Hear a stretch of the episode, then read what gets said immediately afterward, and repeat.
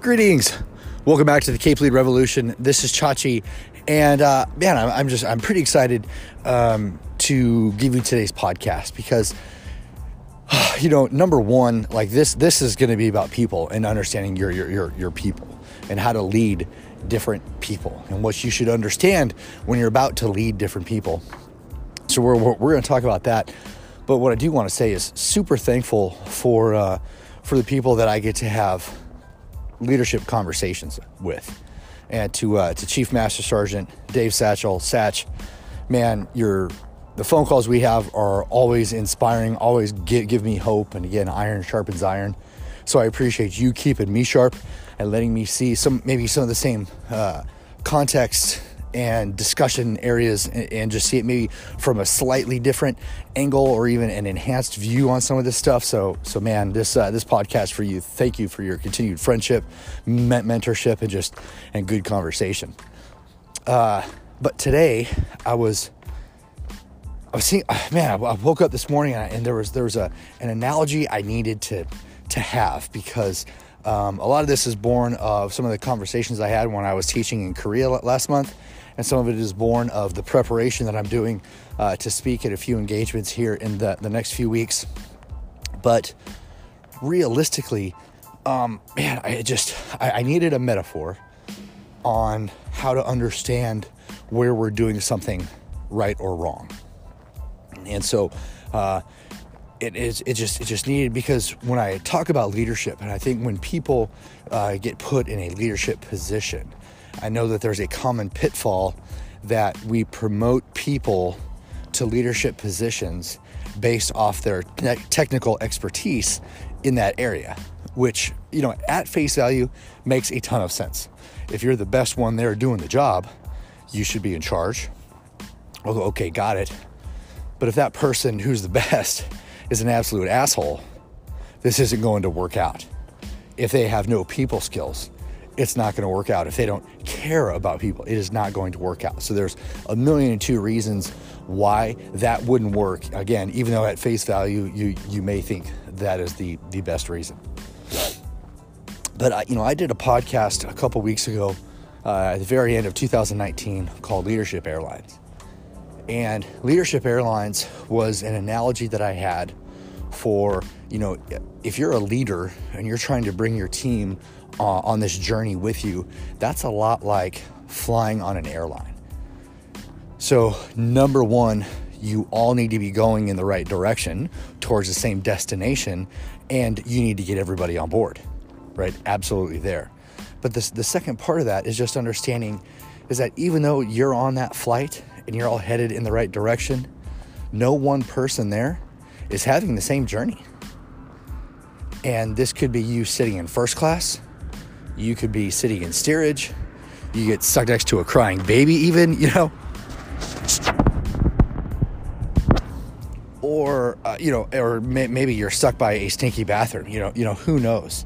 And then maybe, luckily, you get an exit row and you have more room, you know, maybe you get upgraded to first class on this flight. So there's 1,002 metaphors and different understandings for what you can know about having a good or bad flight and how you could apply that to any journey of any team moving forward. So I like that. Also, I think just me, having spent nearly 25 years serving in the United States Air Force, it's very interesting because, I obviously I have a love for airmen and airplanes, although I've never wanted to fly.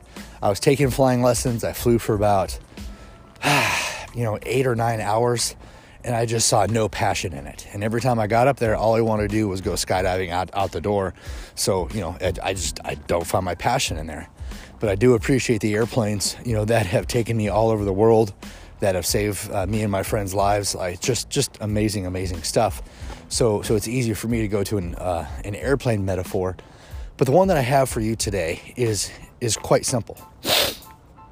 And if you look in the recent podcast, I did one called Leadership Questionnaire. And again, if you reach out to me, if you email me, chachi@capelead.com, I will send you this copy of this Leadership Questionnaire that you can have filled out by all the different individuals that may work for you. And The cool part about this is it allows you to know the other person. And I mean truly know them and understand what drives them, what motivates them, what they like, what they don't like, what they like in leadership, what they don't like in leadership. I mean, there's just so much ground to be gained with that. So if you want it, I will absolutely send that to you, and you can listen to the podcast on exactly how to fill it out. Have one of those. But this is probably a continuation of it, but I needed the example of if you are a pilot and you're a good pilot and you've been flying this one plane for the last few years, you know this plane inside and out, you are amazing at it. And you've been flying now for years and years and years. And you have, all the flight knowledge in the world perhaps, and you know exactly what is going to happen. But the minute you upgrade to perhaps a similar but more powerful airplane, right? The minute you upgrade, you have to get certified on that new plane. You have to get checked out on it. Because obviously the dynamics of flight are going to stay the same. But there's going to be a difference if you're going to have a propeller or whether you're going to have a jet engine. That's a change there in and of itself. Whether you have, one engine to multi-engine. There's these different qualifications that you need to get in order to fly different airplanes. It's that simple. And it doesn't mean you're not competent in flight. You just need to get checked out for that specific airplane. But what if, and this is the part I love, what if we applied that same concept to the individuals we lead? What if we needed to get checked out and certified on each individual to make sure that despite all of your leadership prowess, that you are competent and capable of leading that person to unrivaled heights? That, I think, is a very, very, very interesting concept. What can we do to make sure that even though you may be a pilot and you can fly anything, like if you are an F-35 pilot and you get home and you retire and you want to start flying, you want to buy your own plane, and you buy a small Cessna 172, you still have to get checked out in that plane. You can't just go over and be like, oh, I've flown multi-million-dollar jets. I'm just going to fly this now. You still have to get checked out on that new airplane. Still have to. And that's what I love about this, is that, you're just not a certified leader. Like in this analogy, you're not just certified as a pilot. Is that, hey, once you are a pilot, you can go fly anything. That isn't it. And once you're a leader, you can't just magically learn to lead everybody. It's a process. It's a growth process. And it's an understanding that while, yes, you may know how to lead people in a very generic text, like you may be a pilot and know the dynamics of flight, you also need to be trained and certified on each individual plane or each individual that we are trying to lead in this analogy. Wouldn't that be great? Think back to your worst boss. And wouldn't you like to tell that boss, hey, this is who I am. This is what I want. This is what I'm good at. This is what I'm not so good at. This is what I'd like to do here. This is what I'd like to do past here. And here are the things that I don't necessarily like about you.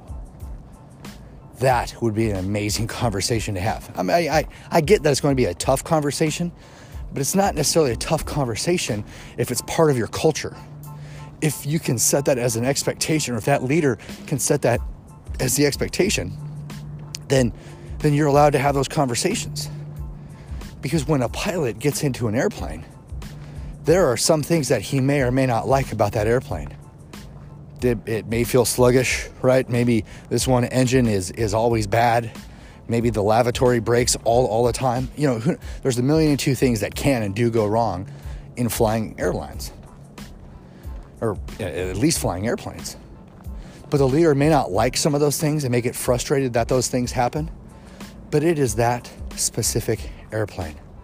It's not all planes, it's that one. And that pilot needs to learn that airplane. It needs to get trained on that airplane and certified on that airplane. It needs to care about that airplane. And the leader needs to adjust in order to make sure that that airplane flies. The airplane is not going to adjust to make sure that that pilot is successful. This is what I love about this concept. So man, I'm absolutely excited. I want your feedback. Let's talk about this. Am I right? Am I wrong? Do you like the analogy? Do you agree? Do you disagree perhaps? But again, I like that a leader should have to get certified on how to lead somebody, just like a pilot has to get certified on how to fly an airplane. Email me, chachi@capelead.com, Instagram @ChachiPachesa, Twitter @TimPachesa. Leave a message on the Cape Lead Facebook page and let me know if you think I'm onto something. Let me know if you think this is right, and let's have a conversation about it. As always, I appreciate your listenership. I hope you can subscribe. I hope you can pass this on to different friends or family if you find this useful. But man, I appreciate your ear, and we'll catch you here next time on the Cape Lead Revolution. And this is Chachi reminding you to always educate, anticipate, and dominate. We'll talk to you later, everybody. See ya.